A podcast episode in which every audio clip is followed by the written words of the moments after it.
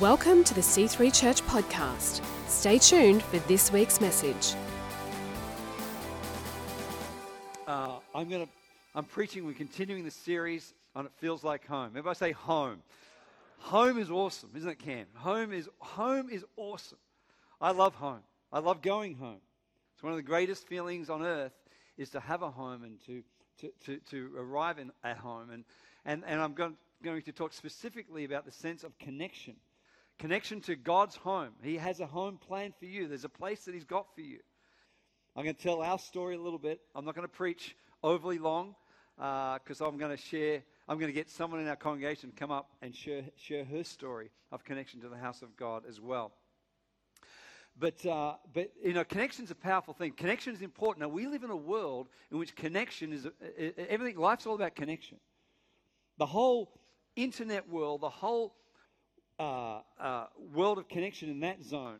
And it's interesting that the technology keeps changing. You know, you, I remember when Bluetooth came out, it was like this radical invention and, and Wi Fi. And I know for me, because we travel a little bit, every time we go into a new city, uh, or a new hotel, the first thing you do is like you're looking for the, the Wi-Fi connections. One of the first things you do in a restaurant and a, in a hotel, yeah, have you got have you got Wi-Fi? What's the password? Uh, and it's annoying, isn't it? Because our whole world is based on that. And if you can't get that connection, it's like, what is wrong with this place? You know, you know, this is hopeless and what have you. And it's, it's, it's, it's like, it is our world and it's fine, but it's, uh, it, it, connection is, a, is in that zone. But the problem is, and there's so many ads, you know, about staying connected and, you know, it's, and it's usually about telephone companies, which is ironic because most of them have terrible connections. But the unfortunate thing is, is that that is connection. You know, getting on phone calls, getting at Skype, that's connection. That's, thank God for it. When we moved to the States, none of those things existed. A, sh- a few short years ago, mo- mobile phones didn't exist. The internet certainly didn't exist. Skype didn't exist. We arrived in the States when we moved our family over there to plant a church, and phone calls were $7 a minute. Uh, and we had no money, so it was difficult to connect, and we had to connect in other ways, you know, snail mail and uh, other forms of connection. We, we got there though, but these, these new forms of connection are great when they work. But here's the deal true connection isn't at that level. Those things help us talk, but it's not connection. True connection is a heart to heart level. When you've got true connection with your kids, it is a bond. It is something that goes, is a river, a deep river between you and your kids that you could get on the phone all day, every day, and be Wi Fi and texting them, but there's no connection because true connection is a spirit to spirit, heart to heart thing. Who's with me on that today? So, we're going to talk about that in, in, a very simple sense in the house of God. Now, just my first few points, I want to talk about uh, some very basic principles that can help us, and then we're going to get into a couple of stories. But my first point here, I've, I've, you know, I've got three quick keys for you. Who's ready for some keys? Okay, who's re- the key of A? The key of A is this, and the key of A is be aware of what you are connected to. If we're going to have great connections and God connections and holy connections, we need to disconnect from certain things. Because a lot of what you're connected to, if, you, if you're not connected to, if you're, if you're disconnected from bad things, it will help your connection with good things. One of the greatest things you can do is when you come to Christ is disconnect from situations and from a lifestyle that relates to your old world. And what God wants in that disconnection is it for it to be complete, to be an utter disconnection. Not like sort of a little bit you know, uh, sort of break it a little bit. No, to cut the wires completely of the connections to our life. There's this great scripture uh, that I'm going to share with you right now that's from the message translation. It says this, this That means you must not give sin a vote in the way you conduct your lives. Don't give it the time of day. Don't even run little errands that are connected with the old way of life. Throw yourselves wholeheartedly and full time. Remember, you've been raised from the dead into God's way of doing things. How awesome is that? I love that. Don't even run little errands to your old life. Don't, and a lot of people, some people do that. They're like, I think I'll just check out that old thing again. and they do little errands. Hang on there a minute. And they run back and they, di- they reconnect with something that, and what happens is that thing gets them again. We need to disconnect and say, no, my life in Christ is utter and complete, and there's nothing else in it. I completely close the door on an old way of life. Who thinks that's a good principle, eh? That's, so that's the key of A. Key of B. The key of B is be aware of who you are connected to. The who is very important as well. Now, I'm talking about a couple of negatives so I can go into the positive. You need to disconnect your life from people who are, I think Pastor Phil recently in a message talked about uh, antiseptic people. Sorry, septic people. I always get those two ones mixed up. Because antiseptic sounds worse, doesn't it? But, it, but actually it's better. Uh, septic people who are people who in, infect you in a bad thing, in a bad way. When we were living overseas, as I was saying before, we were uh, not overly physically connected, but, spir- but profoundly spiritually and relationally connected to our pastors and the team back here. We didn't get to talk much. But maybe, I don't know, maybe a year and a half, two years into our time in New York, I started getting phone calls from one of the crew back here. And he started saying things to me that were not positive about stuff, about people, that situations. Now, I am geographically, we are geographically isolated. When you're geographically isolated, and not getting a lot of uh, normal conversation, and this voice starts coming in here and starts saying things, then it started, uh, it started affecting me. And after, but you know, thank God for the grace of God because God's grace is, is awesome. And God's grace is bigger than your ability sometimes. And after a while, I began to realize hang on, this isn't good. Because this voice was one of, of criticism, it was one that was contrary, and it was one that was confusing because bad voices do those three things they create criticism, they have a contrary spirit, and they create confusion. And, though, and though, if we maintain those connections that do us, what happens is that becomes our form of connection.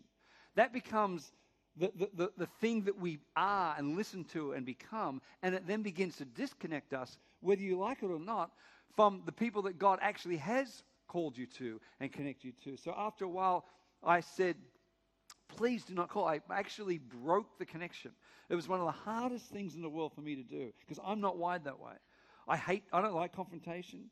I don't like those sorts of moments, but I just said, please do not call. And I, I actually refused taking this person's phone calls, and I, I blocked and I completely closed that relationship and haven't spoken to that person since and refused to.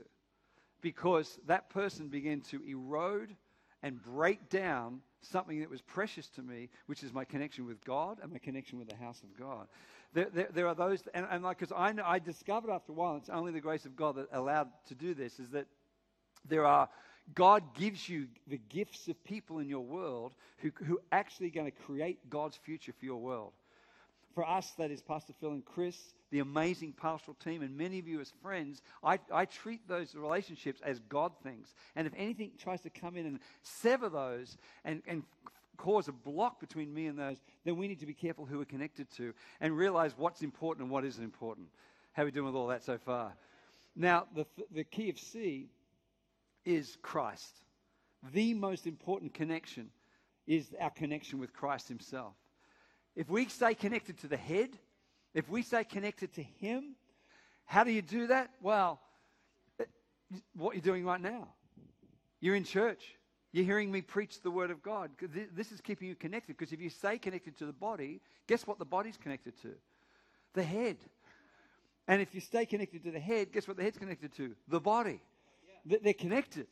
And if you're in, if you're praying, you'll be in church. If you're in church, you'll be praying. It's if you're in the Word, you'll be praying. If you're praying, you'll be in the Word. If you're in the Word, you'll be in church. If you're in church, you're in the Word. Anybody with me so far? Who's completely confused? Get the person's notes next to you, they'll be fine. In other words, it's not one of those things, it's all of those things. Because daily I'm in prayer, and daily I'm in the Word, and daily uh, I'm talking about the church, and in my church, and I'm in the Word, and I'm in prayer, and all these things keep us connected and alive. Because here's what I figured, because the great scripture, it's not on the screens, so it's all, all good, guys. John 15, I think it's verse 7, it says, you know, Jesus said, If you remain in me, and my words remain in you, ask whatever you want, and I'll give it to you. And then he says, the next verse goes, For apart from me, you can do nothing. How awesome is that? Some people wouldn't like that scripture. Some people think that's negative. I think it's positive. I regularly remind myself how hopeless I am. That's a great reminder because it forces me into connection with a person who can actually help me, which is God Himself, which is Christ. And that's a great revelation. I, I dance and I celebrate. I'm useless. I'm useless. I'm useless. Stop agreeing with me, Jay. no, you, are the same, aren't you, Jay? I've been sorry.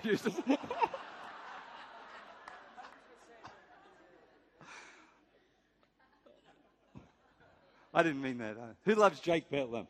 Great job, mate, today. Everybody say this after me. Apart from him, I can do nothing. How liberating is that? Because sometimes we live in this world where it's like, it's like it's all about positive motivation. Now, I believe in being positive and I believe in motivation. So I suppose I believe in positive motivation. but I believe more. And I believe encouraging one another. I believe we can, should tell people you can do it. But it's in Christ, it's in what connection you can do it. The key of C is stay connected to Christ. And the greatest definition of Christ's connectedness is that we remain disciples of Christ. That we're not just church members. We not just attend church.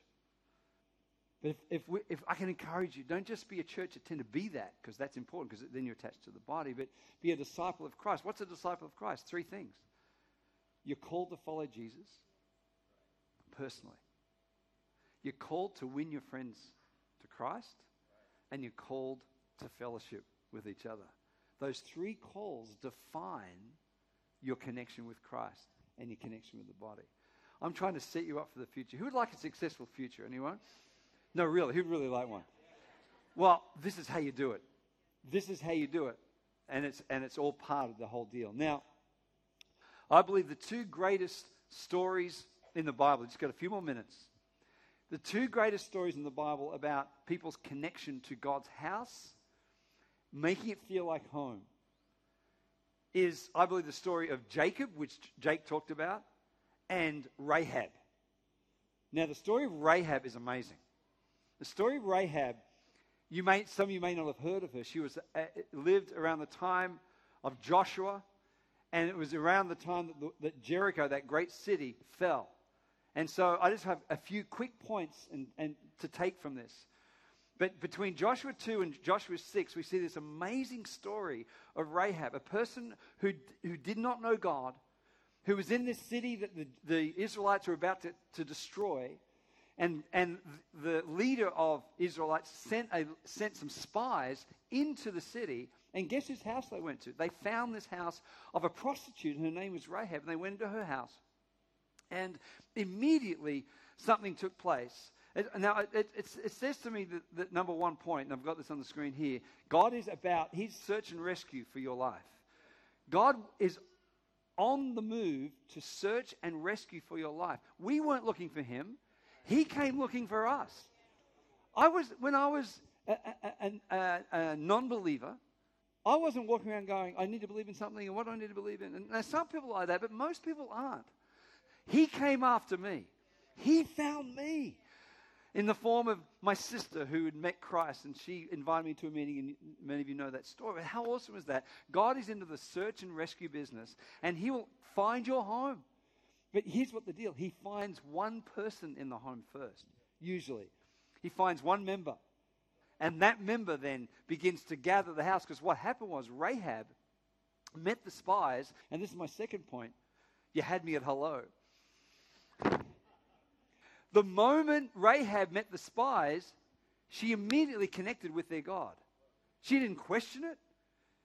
She was like, Your God is the true God. I want to know your God. Because when you come into encounter with the true God, your heart knows that truth is there. God wants you, you, to know that there is a home that He's prepared for you, a spiritual home He's prepared for you. And as soon as you meet someone from that spiritual home or go into that place, a natural heart level connection takes place. And Rahab's going, I'm in. I believe in your God. I want your God, whatever. And she was going to get saved. And she said this uh, I, I, If I gather all my family and all my friends into this household, will you save me? And the spy said, Absolutely, we will save you. Because here's the deal God doesn't just want your life ta- saved and touched and connected to God. He wants everyone connected to you saved, touched, delivered. Who believes that and like that for their life? The whole thing. The whole thing. Then, but however, the third point, stuck in the middle. Between Joshua 2 and Joshua 6, he'd made this commitment she was in. I'm in. Your God is my God. I'm, and you're going to save us when that time, time comes. But there were four chapters. That, that, and if she dropped out of the race and disconnected and lost hope, lost faith, lost connection during that time, then when the time of the, the need for deliverance had come, and, and, four chapters later, she wouldn't have been in her house. She wouldn't have got saved. Her household wouldn't have got saved. You know, many people drop out, what I say is in the middle. When life gets a bit boring and Church is just no, maybe the days and weeks and months and years where it's like, oh, is it that important? Is my connection to God, is my connection to the house of God, is my connection to other believers that important? I mean, look, I missed a week and, you know, uh, lightning bolts didn't hit me and, and life's busy anyway and what have you. Let me just say this. If I say no, say this after me, never. That was hopeless. Say it again, never. One of the greatest revelations you can have is that, irrespective of, you might be in that middle zone where it's like, eh, take it or leave it.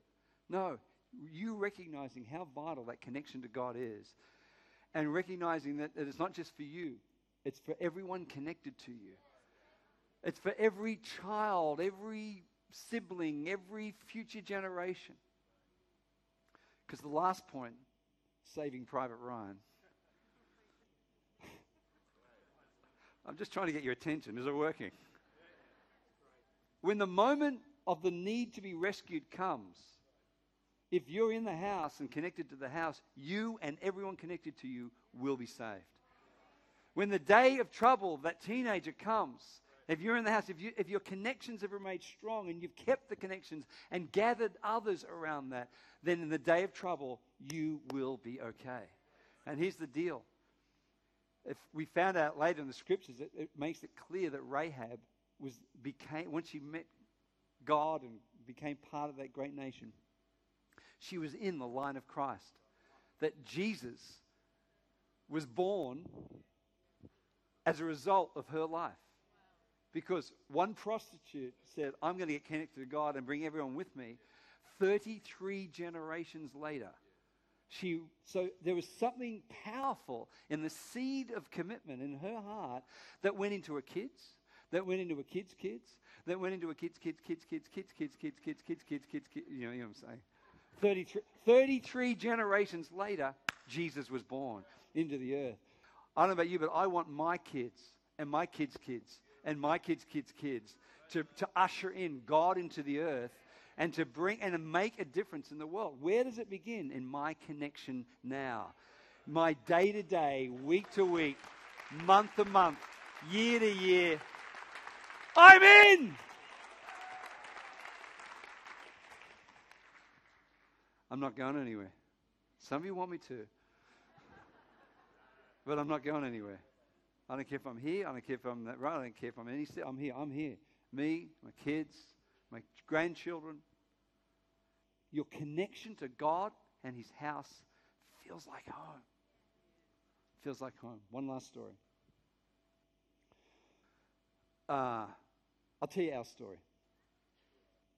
When Bernie and I met, I met Christ in 1978. Bernie met Christ in 1979. A few months later, we got engaged, we, we said to my mum and Bernie's parents, it's okay, there's nothing happening, we're just friends.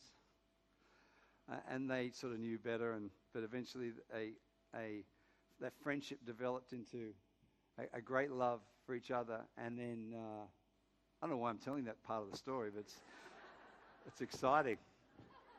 I just, I just felt Valentine's Day. Thank you. Actually, I proposed to Bernie on Bondi Beach in 1979, and later that year we were married. But for those first six months, now let me just tell you this: when we came to Christ, coming to Christ to us meant freedom from the institutionalized church. To us, church and Christianity didn't go together. We, it does, but in our heart, it didn't. Because the church to us represented law and expectation and religious guilt and all that sort of stuff. That's what it meant to us. So when we met Christ, we're like, yay, we're free. And uh, we just believe in. I don't know how we even survived.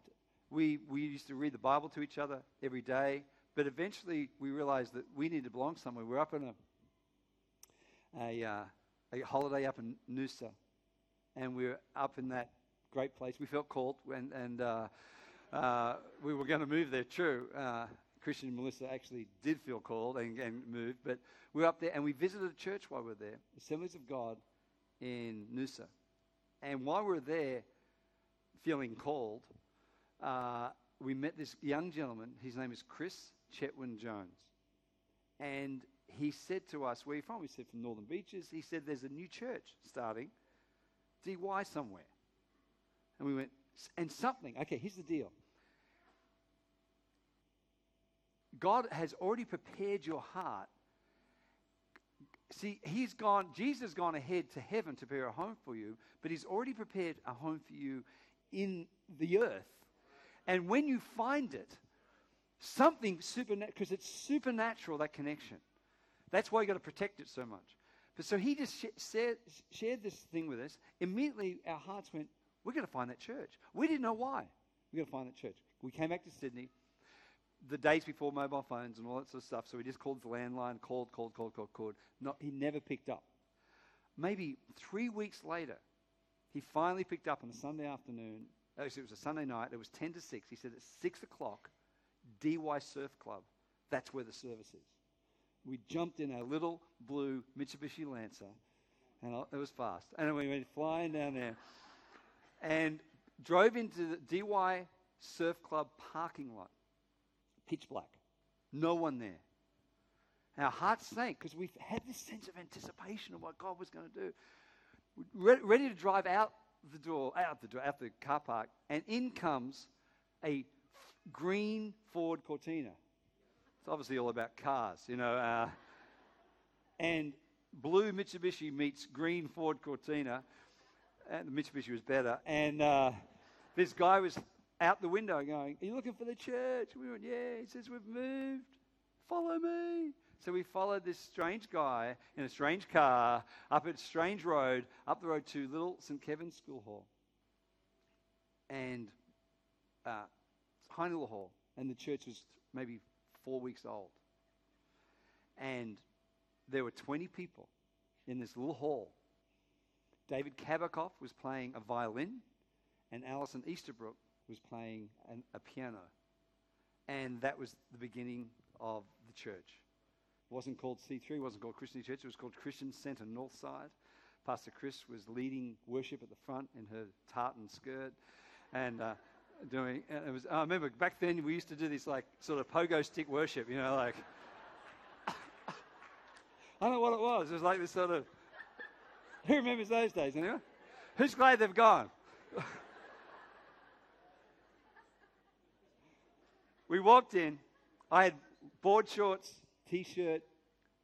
Bernie was better dressed than I was, and I had a pair of thongs and long blonde hair.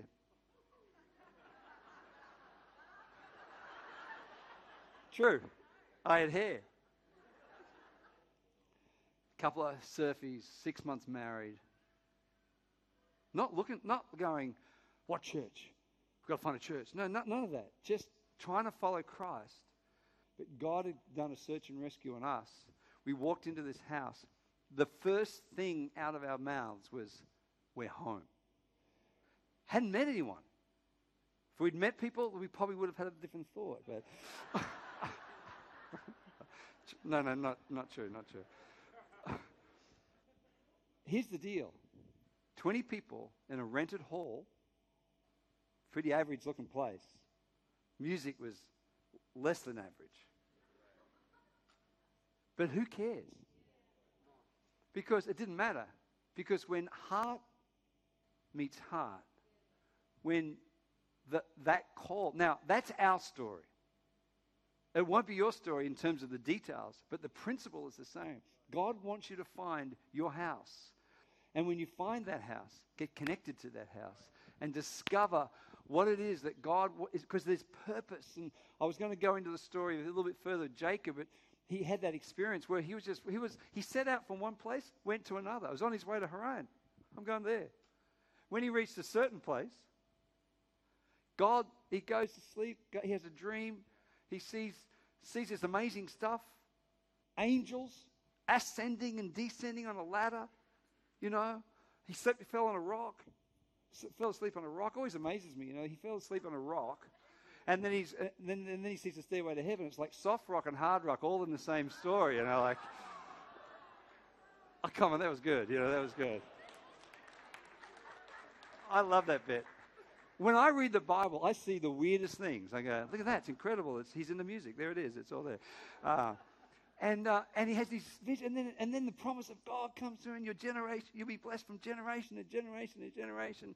It's because the house of God is a place of dreams, it's a place of spiritual activity, it's a place of generational blessing, it's all these things. And we've experienced that. Every dream, every, every purpose, every destiny, every vision has come by being in the house of God. Our kids are blessed. They've had their struggles, they're normal kids, but they're blessed.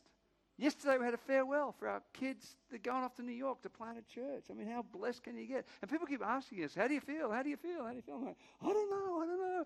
It's all good, but it's all good. It's all horrible, but it's all good. And now, now, anytime we're close to New York, any remotely close, I'm like, I'm diverting and I visit my kids. You know, if I'm in Brisbane, you know, like, uh, that's close. What do you reckon? Tim, is that close?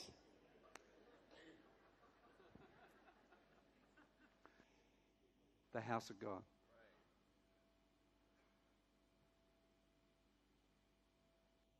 The connection to that is not something, it's everything. It is so core to your call, to your purpose, to your destiny. I'm not talking about the ministry, I'm talking about your life. Protect it with every. If you haven't got it, Get it? If you're losing it, protect it. In Jesus' name. Amen. Thanks for listening to the C3 Church podcast. Visit us online at myc3church.net. Join us next time for more great teaching.